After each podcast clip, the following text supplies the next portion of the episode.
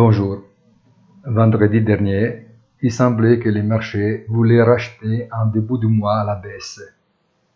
La convergence apparente d'une stratégie européenne partagée pour négocier un prix commun sur le gaz avait été accueillie avec beaucoup d'enthousiasme, même si la position de l'Allemagne commençait à paraître moins solide au cours du week-end. Wall Street, en revanche, avait commencé à repenser à la capacité réelle de la Fed à être capable de maintenir ses intentions face à un éventuel ralentissement de l'économie. Mais les données attendues sur l'emploi ont annulé les espoirs et la clôture des principaux indices est devenue négative de 1% et plus.